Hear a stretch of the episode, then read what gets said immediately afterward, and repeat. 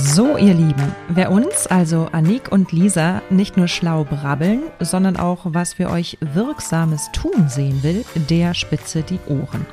Da wir beide gelistete Beraterinnen beim BAFA, dem Bundesamt für Wirtschaft, sind, kannst du dir bis zu 80% Förderung sichern. Dazu musst du uns nur kontaktieren. Die lästige Antragstellung erledigen wir für dich. Und du streichst bis zu 2800 Euro Zuschuss, wenn du willst, zweimal jährlich ein.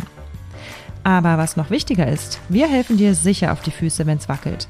Wenn du dein Team aufstocken, deine Führungskräfte stärken möchtest, wenn deine Abläufe einfacher sein könnten du mehr Geld einnehmen willst und Nachhaltigkeit für dich künftig gelebt sein will, sprich, wenn du strugglest, denk an uns und sichere dir deinen kostenlosen Ersttermin gleich online bei salzinnersuppe.de slash Kontakt. Los geht's! Lisas Leidenschaft. Podcast für Engagement und Mehrwert. Hallo, ich bin Lisa Boje Begründerin der Hotelharmonisierung, die ich zusammen mit meiner Partnerin Marina Hobi ins Leben gerufen habe. In diesem Expertenblog für Hoteliers, Gastronomen und serviceorientierte Unternehmer erhalten Sie Tipps, Inspirationen und exquisites Know-how darüber, wie Sie die Gastgeberlandschaft positiv beeinflussen. Und zwar mit Methoden und Denkanstößen, die über das übliche kaufmännisch wie marketingtechnische hinausgehen. Denn echtes Engagement und Mehrwert für Ihren Betrieb ist eine Frage von authentischem Vorleben und motivierendem Andersdenken.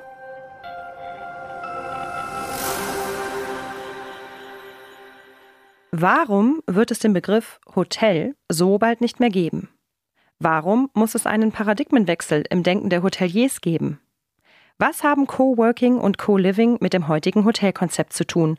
Und warum ist mein Interviewpartner Hellas von der Wettern von Solutions HI auf Droge mit seinen Kunden? All das hören Sie jetzt im Expertentalk zur Hotelharmonisierung. Herr von der Wettern, ich freue mich sehr, Sie heute vor mein Mikro zu bekommen. Zu meinem Podcast mit der großen Frage, sind Mitarbeiter die wichtigsten Potenziale in einem Hotel? Ja, natürlich. natürlich ist es ein, der wichtigste Faktor in diesem Boutique-Bereich, in dem Resort-Bereich, der halt eben erlebnisorientiert äh, und, und sehr emotionell gehandelt werden muss ähm, für die Erlebnisse der, der, der Gäste braucht man natürlich diese Mitarbeiter. Herr Lars von der Wettern ist Managing Director von Solutions HI, einer Beratungsfirma für Hotels und Gastronomien, die sich auf Boutique- und Resortsprodukte spezialisiert hat. Diese möchten ein Alleinstellungsmerkmal ähm, entwickeln und sich so von den internationalen Brands bewusst abheben. Außerdem leitet Solutions HI auch drei Hotels in Spanien. Herr van der Wettern, was treiben Sie da so? Was treiben wir dort? Ähm, wir hatten eben immer, als ich bin gelernter Hotelkaufmann und das Ziel war einfach immer ein, auch ein eigenes Hotel zu haben und zu beweisen, dass das, was wir da draußen predigen, auch umsetzbar ist. Wir hatten halt schon vor, dass das, was wir dort draußen predigen, sozusagen als Berater oder auch versuchen, in Unternehmen einzubringen, auch selber umsetzen und beweisen, dass es Sinn macht und auch erfolgreich sein kann für Unternehmer. Deshalb war es schon sehr wichtig, dass wir auch ein eigenes Projekt, ein Vorzeigeprojekt haben und aus diesem ersten sind dann, ist dann sehr zeitnah ein zweites und jetzt eben auch dritte, vierte Projekte geworden. Und welche Gebote bringen Sie da an den Mann, wenn Sie sagen, Sie predigen? Naja, die Gebote sind halt, dass, ähm, dass wir mit der Singularität der einzelnen Projekte einfach bewusst umgehen müssen. Ja, dass wir die, die Alleinstellungsmerkmale eines, eines ja, Hotel ist, verschwindet ja schon als Begriff, eines Gebäudes, einer, eines Resorts ähm, besser umgehen müssen und das Gleiche sich eben auch in den Menschen widerspiegeln muss. Wie bekommen Sie das hin, den Brückenschlag zu den Menschen, sprich zu den Mitarbeitern im Hotel? Sehr schwierig, sehr schwierig zur Anfangszeit, weil wir mit, mit Paradigmen brechen müssen. Ja, wir haben die traditionelle, ich selber bin gelernter Hotelkaufmann, wie ich gesagt habe, ja, habe meine schöne Ausbildung gemacht heute in meinem, äh, in unserem ersten Projekt in, in Spanien arbeiten vielleicht noch drei oder vier von den 30 Mitarbeitern, die wirklich eine traditionelle Hotelkarriere hatten. Das heißt, wir müssen uns selber auch öffnen hin zu den, zu den Menschen, die für uns arbeiten sollen. Gleichwohl ist es schwierig, wenn Sie eben vom Paradigmenwechsel sprechen, ähm, bei den Hotels, die Sie selber beraten, im Management die Gedanken so zu knacken, dass der Hotelmanager auch wirklich feststellt, er muss mehr für seine Mitarbeiter tun. Ja, das ist absolut richtig. Aber ich glaube, auch Sie selber in, in Ihrer Funktion werden immer wieder das feststellen, dass der Wechsel für den Menschen immer etwas äh, Schwieriges ist. Ich glaube, für jeden. Und das muss man einfach mal respektieren. Und wenn jemand auf eine gewisse Art und Weise in seiner Karriere 15 Jahre Erfolg hat, ist es sehr schwierig, ihm zu sagen, dass sich die Verhältnisse so weit geändert haben, dass er davon über 60, 70 Prozent, wie wir so schnell in der Küche sagen würden, in die Tonne klopfen kann. Ähm, er muss sich halt komplett drehen. Und das ist ein Prozess, den schaffen einige. Und andere sagen, hm, ich habe noch vielleicht zehn Jahre in meiner Karriere und die ziehe ich jetzt noch so durch. Ich, ich muss mich nicht nochmal verändern. Und wir müssen mit beidem umgehen können. In der Hotelbranche herrscht ja ein echter Mitarbeitermangel. Wahrscheinlich liegt es da eben an dem alten Management, was immer noch meint, äh, die Mitarbeiter knechten zu müssen oder von oben herab, von oben herab leiten zu müssen. Es wird immer noch sehr wenig bezahlt in der Hotelbranche, auch in der Gastronomie, ähm, worüber man sich immer wieder wundert. Wie schaffen Sie es, dem Management beizubringen, dass hier anderes Denken notwendig ist? Durch, durch zwei Punkte. Einmal eben, weil wir Erfolgsprojekte aufzeigen können. Also wir bringen, wir bringen sogar in gewisse Projekte Mitarbeiter mit, die in einem anderen Projekt schon waren und gesagt haben, boah, super, das finde ich auch toll, ich gehe mit ähm, als Projektleiter oder auch, sage ich jetzt mal, als, als Turnaround-Manager. Ähm, wir beweisen es in den eigenen Projekten und dass ähm, die Mitarbeiter selber, ähm, die wir jetzt einstellen, die sind ja jetzt auch nicht mehr alle 18, sondern es gibt ja auch schon Manager, die aus dieser neuen Generation kommen, und wenn man davon vorsichtig in den einzelnen Unternehmen schon ein oder zwei implementiert, wenn man das jetzt mal so chirurgisch sagen möchte, dann weckt das auch ähm, schon ein Großteil der Manager auf. Also sie haben ganz oft ein, ein positives Feedback, auch, im Führung, auch bei den Führungsstilen. Also ich glaube, 75 bis 80 Prozent der Menschen, mit denen wir mittelfristig reden dürfen, drehen sich mit uns. Hm. Das ist schön. Und würden, wie würden Sie die Fluktuation in Ihren eigenen drei Hotels beurteilen? Ist die besser als in den durchschnittlichen Hotels Ihrer Konkurrenz? Erstmal ja. In Madrid ist es ähm, derzeit auch so, dass der, der ganze Sektor einfach rockt. Also Hotels und Gastronomie geht wieder, die Krise ist längst vorbei. Ähm, was wir aber geschafft haben, ist, dass wir auch Leute, die früher eben jetzt diese Sache nebenher gemacht haben, ja, so ein bisschen Geld verdienen während des Kunststudiums, während des äh, Fotografiestudiums, während einer äh, Modeausbildung, dass diese Leute mittlerweile einfach gemerkt haben, dass es kein Job ist, sondern es kann auch eine wirklich ähm, ja, erfüllende Tätigkeit sein. Das heißt, dass bewusst kurzfristige Verträge dann verlängert werden. Und, und das stellt uns, glaube ich, ähm, heraus. Aber ich glaube, es wäre jetzt ein bisschen arrogant zu sagen, dass wir die Einzigen sind, die das machen. Es gibt einen, einen immer größeren Sektor, die das richtig machen und uns dadurch auch unter positiven Druck setzen.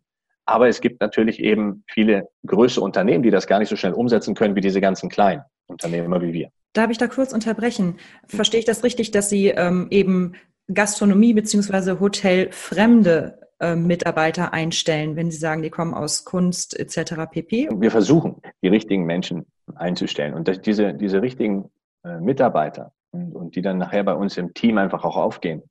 Das kann zum einen der fünf Jahre Hotel, äh, Kellner, Ausbildungsgeleitete, hm, ja, fast schon frustriert aus einem anderen Haus sein, der sagt, endlich kann ich hier Spaß haben bei meiner Arbeit und darf auch Dinge mal völlig anders machen, wie sie im Standardbuch stehen. Und das ist auf der anderen Seite der tolle Charakter, der, der fröhliche Mensch, der bei uns in das Interview reinplatzt und noch nie in seinem Leben einen Check-in gemacht hat. Also dieser, dieser Mix ist, glaube ich, auch sehr wichtig für den Erfolg.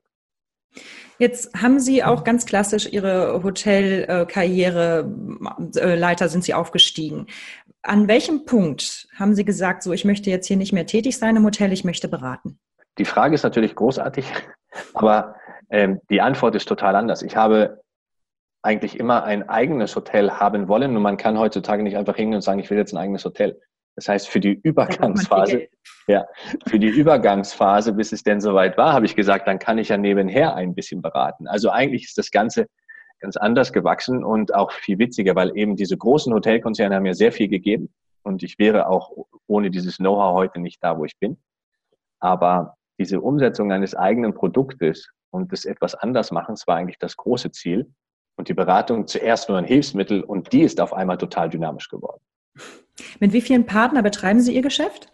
Also wir, wir haben jetzt eine große Partnerschaft von sechs sehr erfahrenen vom Hoteldirektor, Küchendirektoren, Hoteleigentümern, also sechs sehr Senior Partner, die jetzt gerade die Abspaltung auch ähm, der Pearl-Bereichs, was wir jetzt gerade kreieren, dieses äh, Pearl-Management, was ich eben als B2B-Marke versucht zu etablieren im Bereich individuelle Hotels nach vorne zu treiben.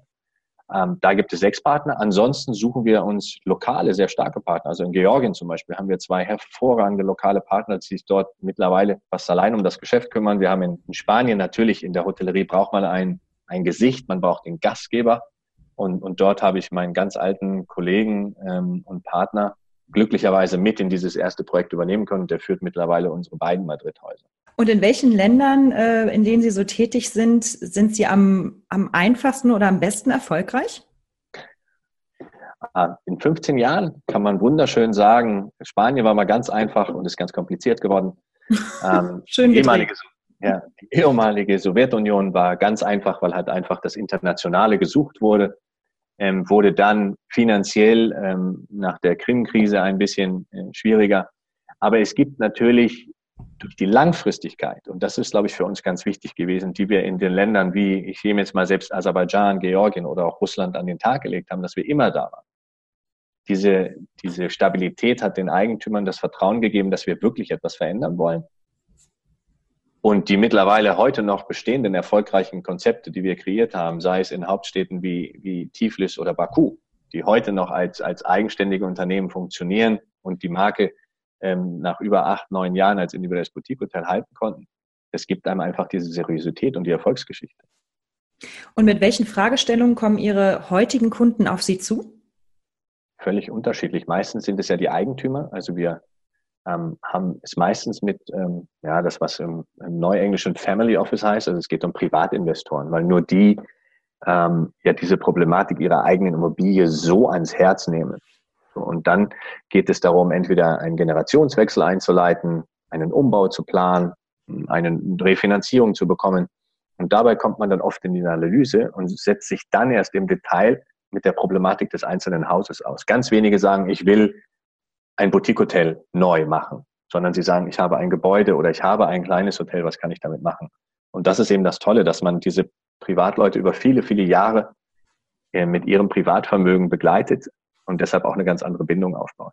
Ich erlebe Sie als Vollblut-Hotelberater, ähm, der sehr authentisch rüberkommt und, und mit vollem Herzen dabei ist, was ich nicht von all Ihren Kollegen sagen kann. Was macht Sie zum, das ist mein Job, Hotelberater? Also ich glaube, da muss man einen halben Schritt zurückgehen, weil was hat mich eigentlich wieder zum Hotelier gemacht? Ich habe mich in meine Branche verliebt, in meine Ausbildung.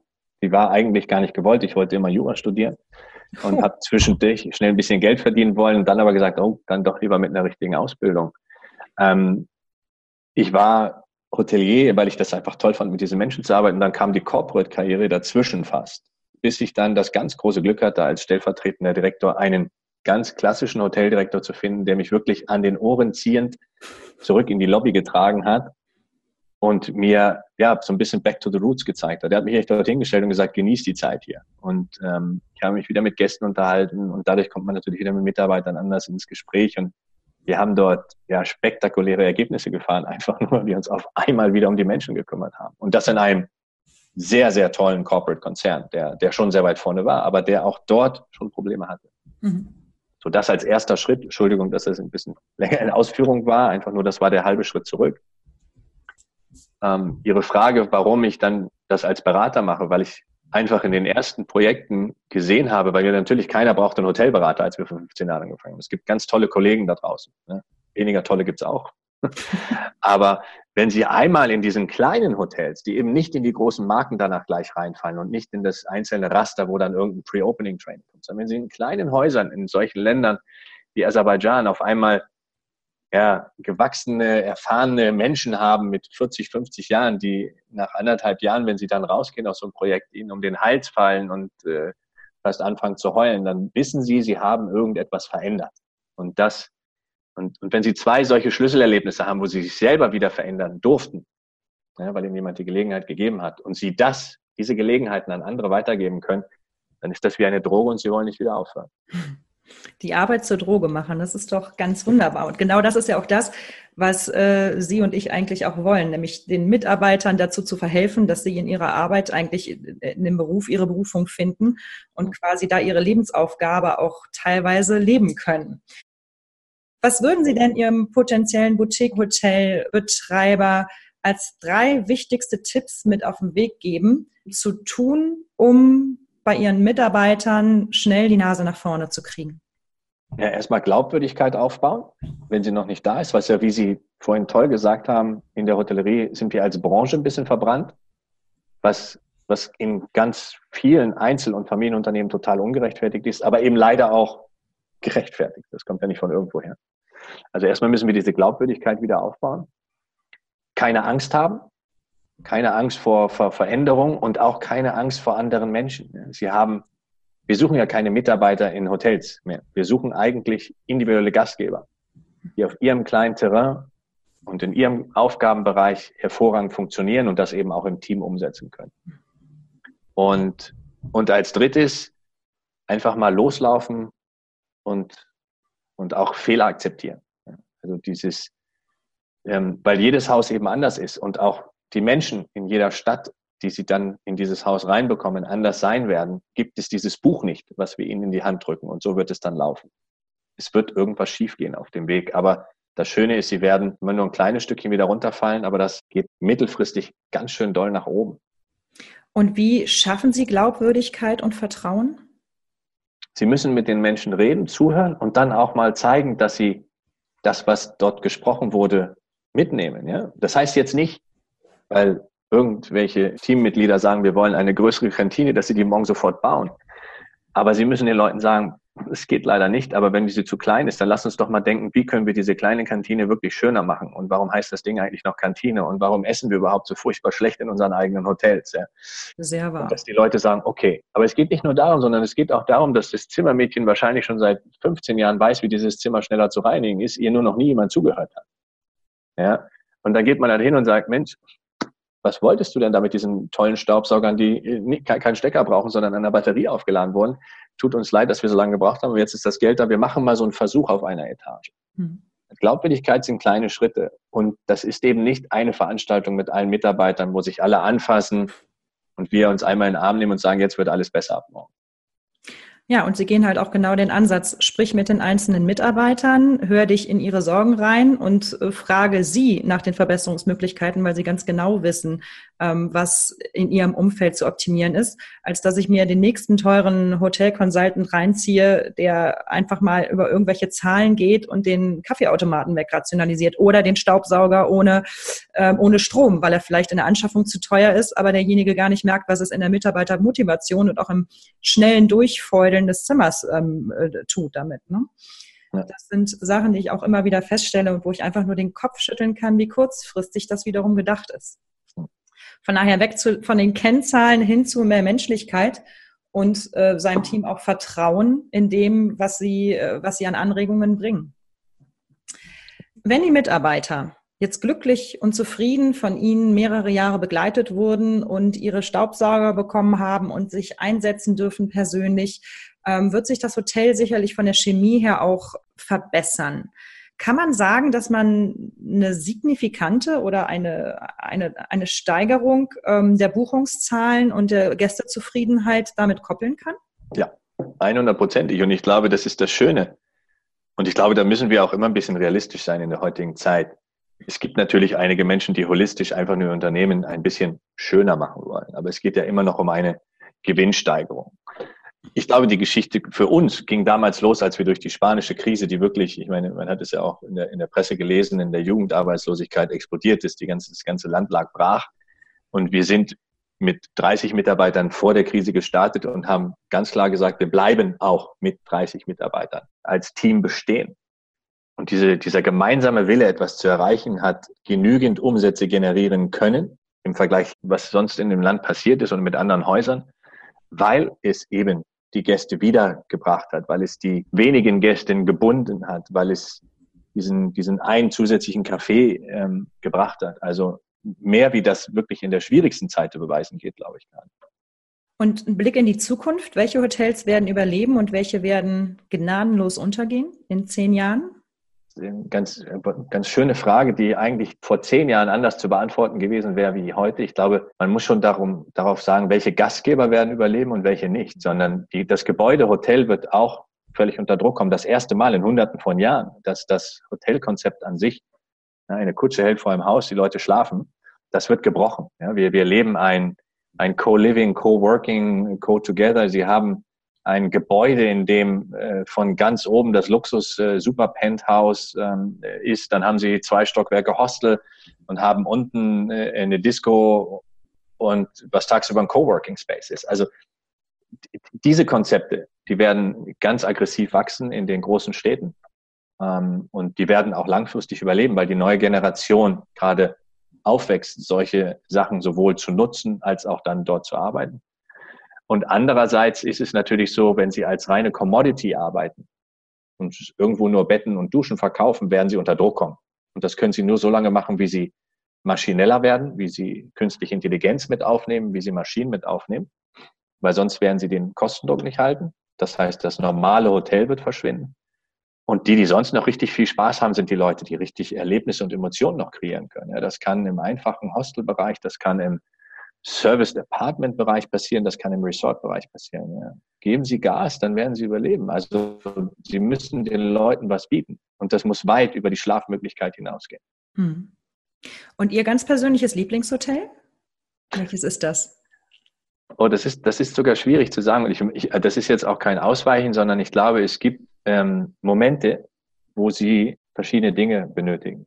Also wenn Sie zum Beispiel ein romantisches Wochenende haben, wenn Sie mit Freunden wegfahren, ähm, wenn Sie eine, eine Konferenz, eine Tagung haben, wenn Sie Ruhe brauchen, ja, wenn Sie abgekämpft sind. Ich, habe, ich, ich habe kein, kein ganz hervorstechendes Lieblingshotel. Ich habe ähm, großartige Hoteliers da draußen kennenlernen dürfen, die in einem kleinen Boutique-Hotel in Galizien mit zwölf Zimmern Sie auf eine Reise mitnehmen. Da werden Sie 47.000 Mal drüber posten dann möchte ich nochmal zurückkommen auf Ihr Unternehmen Solutions HI. Was ist Ihr erfolgreiches Produkt in Ihrem Haus? Worauf setzen Sie? Auf komplette Individualität. Das geht vom Kennenlernen des Investors und dessen Plänen, Kennenlernen des Projektes, ganz viel Zeit für die Menschen in und um dieses Projekt. Es gibt kein Copy-Paste, ist bei uns verboten. Ähm, es gibt keine Studie, die auf der anderen basiert. Und das ist das Tolle. Wenn man sich über Sie und Ihr Unternehmen ähm, noch weiter informieren möchte, wo kann man das tun? Man kann sich ähm, am besten auf der Internetseite solutionshi.com eine Übersicht über alte Projekte mal geben lassen, dass man eben sieht, wie verschieden und unterschiedlich die sind und auch wo. Man kann spektakuläre Kollegen und Partner dort sehen, dass man eben auch weiß, warum wir glauben, dass wir etwas zu erzählen haben zu dem Thema aufgrund der Erfahrung. Aber das Allerbeste, was man machen kann, ähm, schreiben Sie uns mal eine E-Mail, wie Sie am besten kontaktiert werden wollen, um was es ungefähr geht. Und wir setzen uns mit Ihnen ganz individuell, was wir auch immer sagen, in Verbindung, hören erstmal zu und vielleicht lernt man sich dann auch mal persönlich kennen. Und das geht auf einer internationalen Ebene, auf Deutsch, Englisch, Spanisch? Deutsch, Englisch, Spanisch, Russisch, Französisch. Ähm, Sie können uns in Ihrer Sprache anschreiben. Wir finden einen Weg, mit Ihnen zu kommunizieren. Und ähm, sie haben dort auch einzeln, wenn sie ganz bewusste Nähe suchen, sie haben dort die Büros dargestellt in Tiflis, in Berlin, in Madrid, in Moskau, ähm, in München, wo sie direkt, wenn sie aus der Region kommen, ähm, an das Büro schreiben können. Herr von der Wettern, wo sehen Sie sich denn ganz persönlich in 20 Jahren? Ach, tolle Frage. Eventuell auf einem Weingut sitzend, was wir dann natürlich mit einem wunderschönen kleinen Boutique-Hotel ähm, gemeinsam ähm, immer noch betreiben, weil ich glaube, ich werde davon nie loslassen können. Und wie viele Mitarbeiter haben Sie? In meiner kleinen Finca sehr wenige, aber global werden wir wahrscheinlich ein paar Hunderte bis über tausend Mitarbeiter haben, die in einzigartigen Betrieben einzigartige Erlebnisse für unsere wunderbaren Gäste jeden Tag aufs Neue bereiten. Also ich freue mich schon. Sagen Sie mir auf jeden Fall Bescheid, wie die Finca heißt. Ich komme dann mal vorbei. Was möchten Sie denn den Hoteliers dieser Welt noch mit auf den Weg geben, jetzt zum Schluss als Wort zum nächsten Tag? Ah, danke, dass ihr jeden Tag da draußen seid und ähm, danke, dass ihr auch in der Lage seid, in, in immer schwierigerem Umfeld die Emotionen des Hoteliers noch zu leben. Ähm, für die, die den Glauben verloren haben, finde ich schade. Gebt nicht auf, ähm, weil sonst ja, werdet ihr vielleicht dummerweise sogar bald wegrationalisiert. Aber ich glaube, dass, dass das Große ist, ich habe viel mehr Leute erlebt, die nach Veränderung wieder motiviert nach vorne geschossen sind. Ähm, und ich freue mich, die auch weiterhin kennenlernen zu dürfen. Ganz herzlichen Dank, Herr Lars von der Wettern, Managing Director von Solutions HI. Danke, dass ich überhaupt dabei sein durfte und ich wünsche euch ganz, ganz viel Glück, äh, dass da viele Leute mit motiviert werden können.